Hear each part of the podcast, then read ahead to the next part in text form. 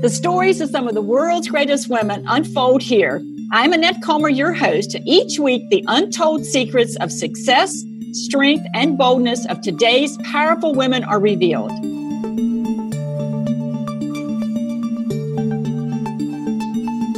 Today's woman grew up with incredible parents, but she lost both of them by the age of 23.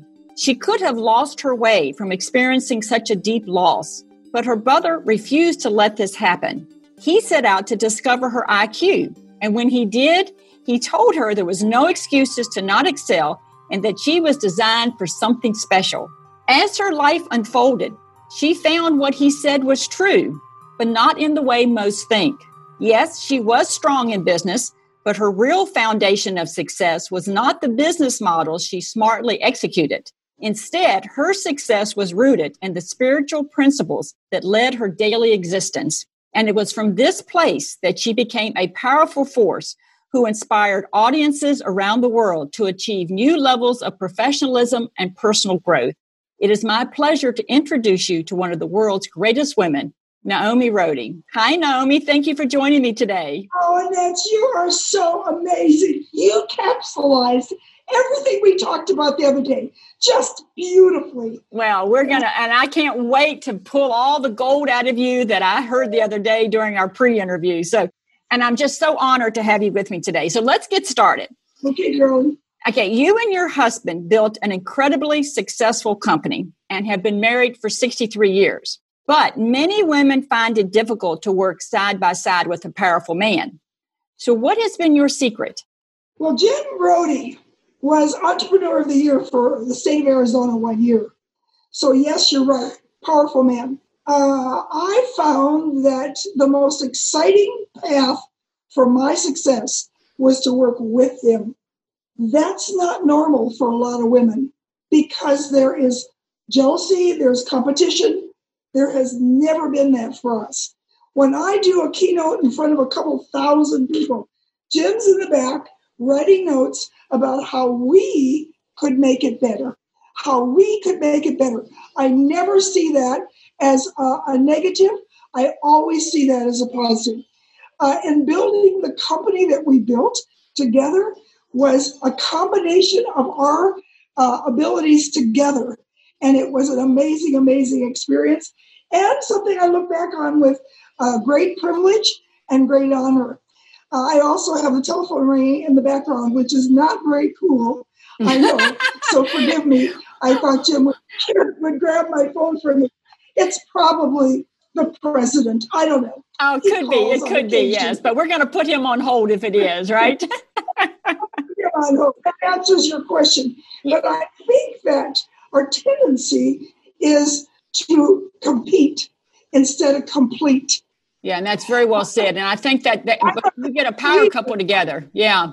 I'm a completer, not a competer. And that's the way I have found success in everything I've done. For example, when I was president of the National Speakers Association, 4,000 members at the time, lots of huge meetings. My meeting planner, the person I would choose to be in charge of the meetings, was going to be the key to our budget, period, because meetings fed our budget. So Jim said, So who are you going to choose? So we had a, a line uh, men on one side, women on one side. Which did I want? Did I want a man or a woman? And basically, I worked through till I got to the point where he said, Do you want someone stronger than you to be to your meetings chair or weaker? And I said, if I have to choose, I want them stronger because I can work with strong people. And that's something that I think is a gift. And it's a gift that I've enjoyed. Well, you certainly have had a long, successful relationship, and it's still going strong. So, still going strong. I'll tell you what, this COVID has been such fun for us. it hasn't been fun for every married couple, but we've spent a lot of time together. And I've said to people who are not married, be really careful because you could marry somebody that you end up with for six or seven months that you really don't like that well, that much. So be careful who you marry. I married the right guy, and we had a great time. Yeah, I, I, I, can say the same thing about my marriage as well, and it is it is a beautiful thing when you find it. So you have always had an attitude of being privileged to serve others through your speaking and the products your company has provided. And you expressed this that you felt this way of thinking was one of your keys to success. So, my question to you is why has this worked so well for you? And what kind of attitude must a person be careful of if they want to be wildly successful? I think it's the way you view what you are doing for a living. If you have a job, you got a job and it's hard work. If you have a privilege, an honor, that's a whole different thing. It's a calling instead of a job. I've never gone to work. I've gone to a calling. And that may sound a little ethereal, but it's not for me.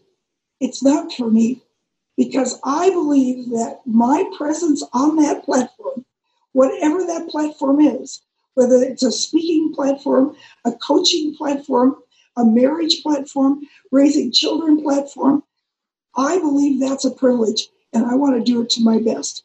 Now, where does that start? Thanks for asking that question. I think it starts in your home.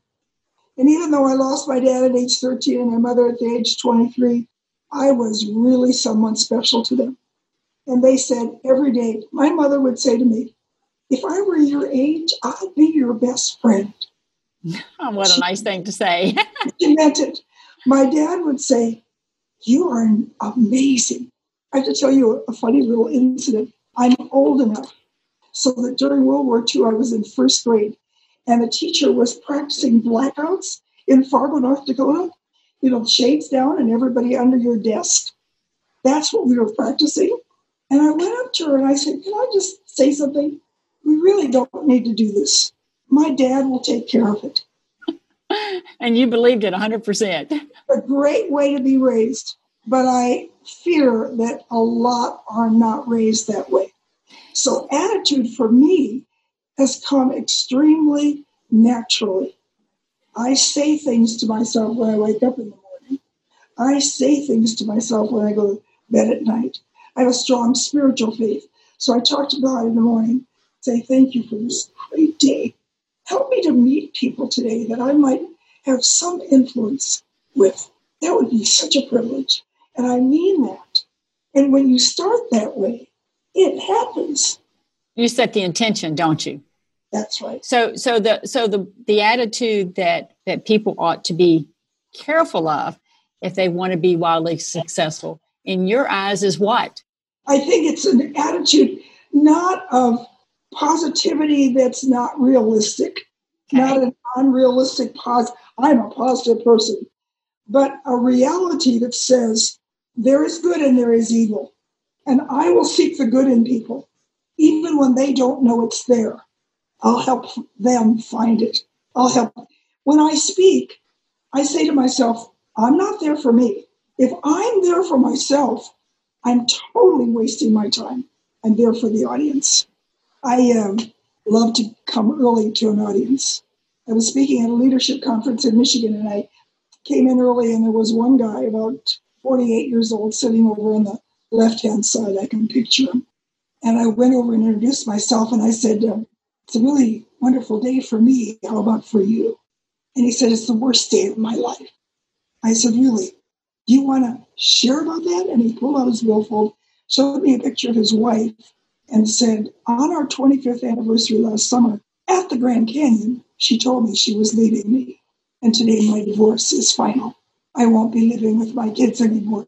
That just spewed out because I said, I'm having a wonderful day are you?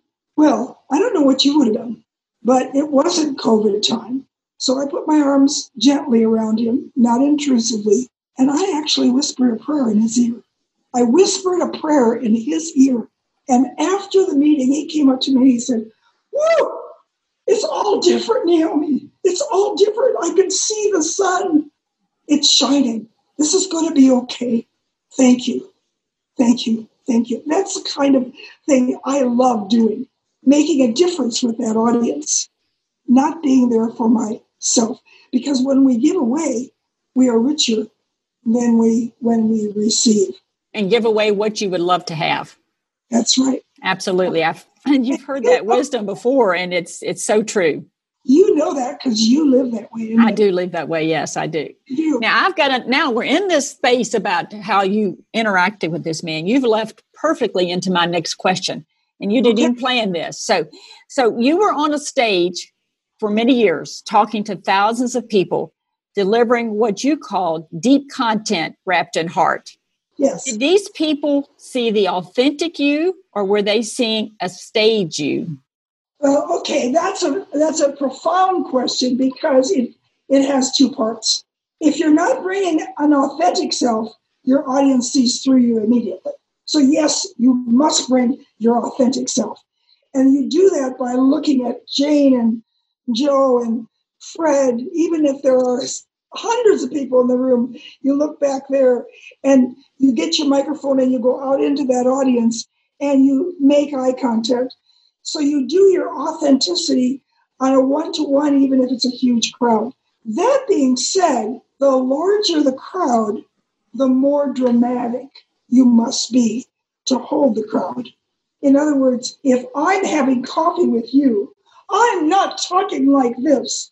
You'd say, but if I'm speaking before a huge group, I'm going to use more body language. I'm going to use more emphasis. So is that authentic? Of course it is. Because what it's really doing is saying, how can I be more expressive with a larger group so that I have more impact, impact with that larger group? It's still authenticity. It has to be rooted in authenticity, always. And I'm going to speak to that for a second before we move to the next question, because I think there is a nugget of gold that everyone listening and watching needs to hear in what you said. And that is if you are a leader in corporate or leading a company or wherever you're showing up as a power figure, don't be afraid to let that authentic side show because in that authenticity is your real power. And so many women are so afraid to do that. I was a woman that was afraid to do that, and and uh, decades ago, and even not maybe not even decades ago, in my 40s and 50s. Probably wasn't until I got in my 50s that I started to figure that out. Uh, hopefully, other women will figure it out much earlier than I did. Well, When you have a major life altering experience, that helps you with authenticity. And I had a major life changing stroke that paralyzed me when I was on the way to three speaking engagements. And I was in the hospital in Michigan for a month and a year in therapy. And um, that causes you to be very real. And it is not unlike me to tell that story as I'm telling it to you, not for empathy, but to say, oh, you have no idea what it did for me. And, and I hope you never have to go through that life changing experience for it to do that for you. And what it did for me was to erase the little things.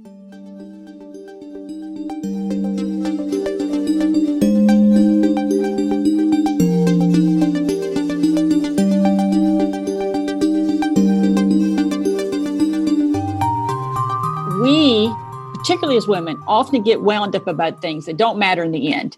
And we waste a lot of precious energy this way.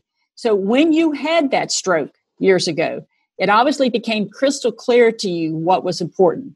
So I want you to go back to that point in time and share the number one thing you learned during this challenging time and how it shaped your life going forward. Well, the number one thing was that, as I mentioned just quickly at the end of our last question, uh, to get rid of the little things. It's the big things in life. And when you're born, big thing. when you die, big thing. In between, there's a lot of little things. I hate to admit this, but I would admit it in front of an audience. I used to get upset when Jesus, when Jim came home late for dinner. I do not get upset when Jim comes home late for dinner anymore. You know why? Jim is coming home for dinner.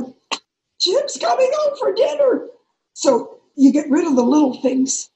One of the things that was very humbling, there was a woman that was about 400 pounds in the room next to me, and she'd been thrown through from the back seat of a car through the front window of a car, Mm. and she was a quadriplegic.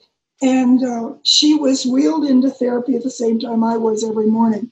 And so she would look at me and she would say, Oh, Naomi, you look like you're getting better. I feel kind of responsible for that because in the night when I can't sleep, I pray for you. She had a big thing. I had a little thing. Right. I had a little thing. Her husband left her during that time. I have mine. Her husband left her. That was a big thing. He left her with a seven year old, and she was a quadriplegic. I have my husband. So I think when you go through those kinds of things, whether it's the loss of a loved one or a serious illness, all of a sudden you say, wow, this runway, this runway that we're given isn't forever. And every day on this runway is really important. And the people I meet here, I want to influence for their benefit, not just mine. So uh, it was one of the most profound things that I learned. And then tremendous gratitude that I didn't stay paralyzed. I was in a wheelchair kind of flipping over to the left. And it was during an election year, and we happened to be conservative. So I kept saying, Could you help me lean to the right? And they said, No, we can't help you lean to the right. but all I, all I could think of was, I don't want Jim Rhode to be pushing me around, falling out of this wheelchair. I am going to work at this. And for one year, I worked. And your body wants to respond when you work that hard. So anyone that has that kind of physical a disability, I would ask you to be determined to work with your body and to make it work for you, for your benefit and for the benefit of others. And that that committing to something like your body or your mission is so important, isn't it? If you want to get the outcome that you're looking for. I'm going to go into the leadership space for a second.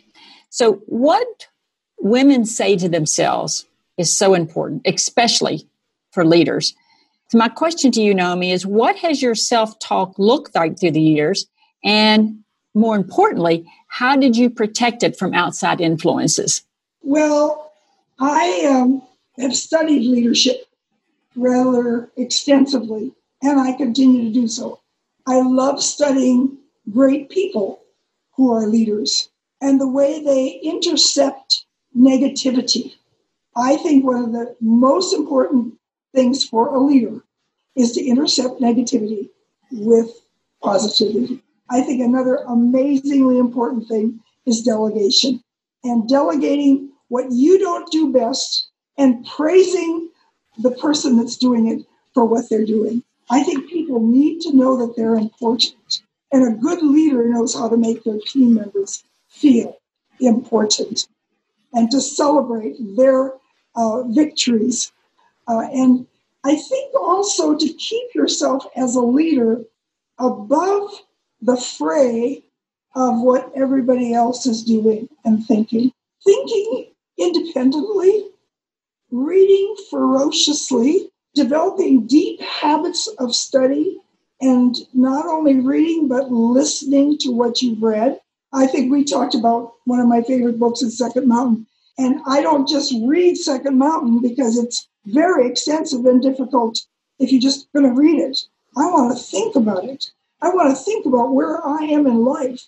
And am I just on the mountain that's providing for myself, or have I graduated to that mountain where it's more blessed to give than it is to receive? So I think the leader is constantly growing themselves. I think often leaders say, okay, I'm there, I'm done. And I think that's wrong. Uh, Jim and I had a triangle. I think we talked about that uh, for our business that we built, and we built a, a considerably large business or medium business, medium size, hundreds and hundreds of employees. And we had a triangle of speaking and seminars and product. And the people that heard us speak said, Oh, I want to come to a seminar and get to know you better. So we uh, had 88 trips to Hawaii, for example. And I got a call just yesterday from one of those alumni. And this is typical. He said, I think about you and Jim almost every day of my life. And I had not talked to him for literally decades. And he said, I can't get you out of my mind because you gave me so much. You changed my life so much. That's the reward. The reward doesn't have to be financial. What is money? It's fun to have, it's fun to spend, but it's nothing in comparison to that kind of affirmation that you've been a change agent in somebody else's life. So, as a leader, Naomi, what was your self talk? What has been your self talk through the years? Have you have you built yourself up? Have you have a particular affirmation that you say all the time? What has it been? Well, okay, this is the this is the affirmation that I've said every morning I've spoken. And we were on an airplane almost every weekend for 42 years. That's a lot of speaking. I'd always get up, go to the window, remember where I am, which is real important because you got in late the night before. And uh, this is what I would say every morning. This is the beginning of a brand new day. Wow.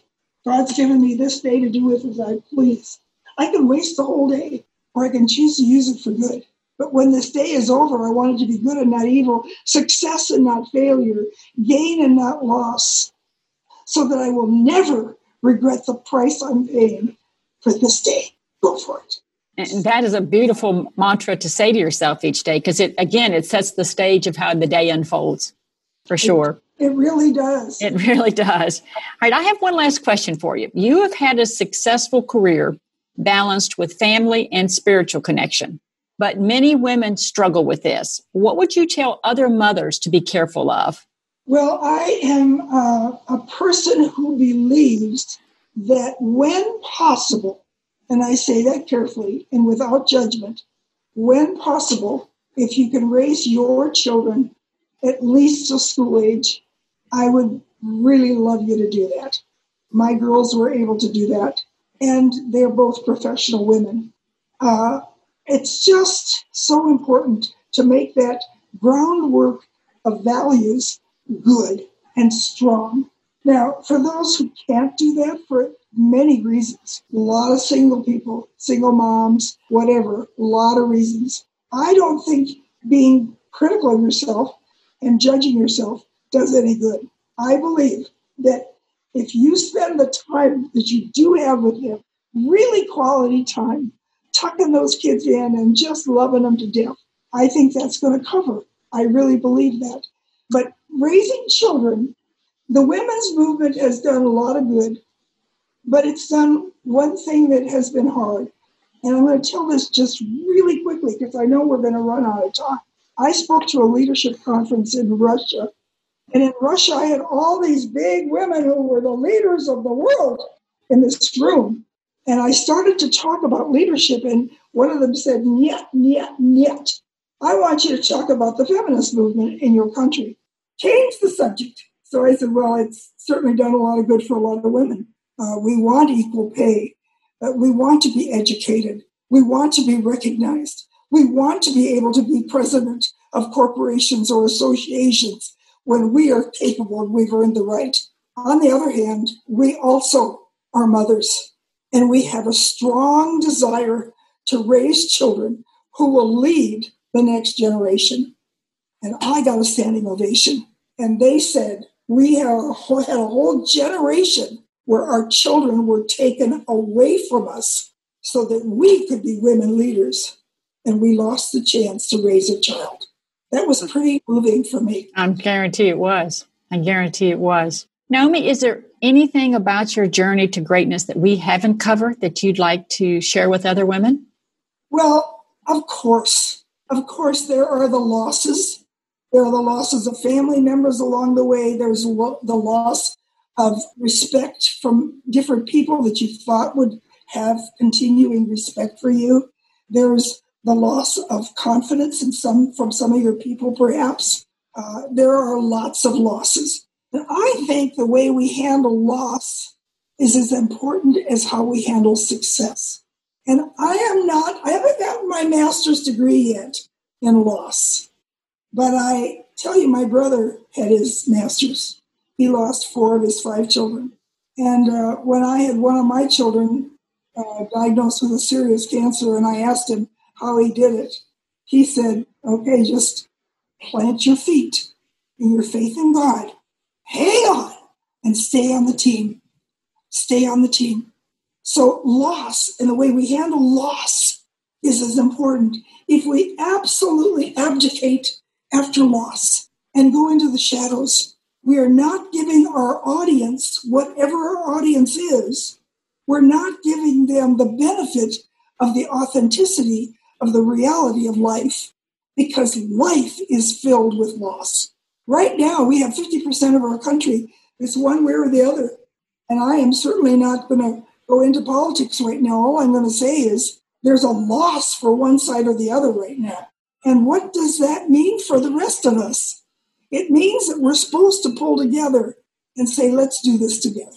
Let's do this together. So loss is meant to pull us together, not to separate us. It's very important. It is. It is. And it's such wisdom. Naomi, you have been wonderful today. Thank you for taking time to join me and share your incredible wisdom and the incredible life journey that you've had.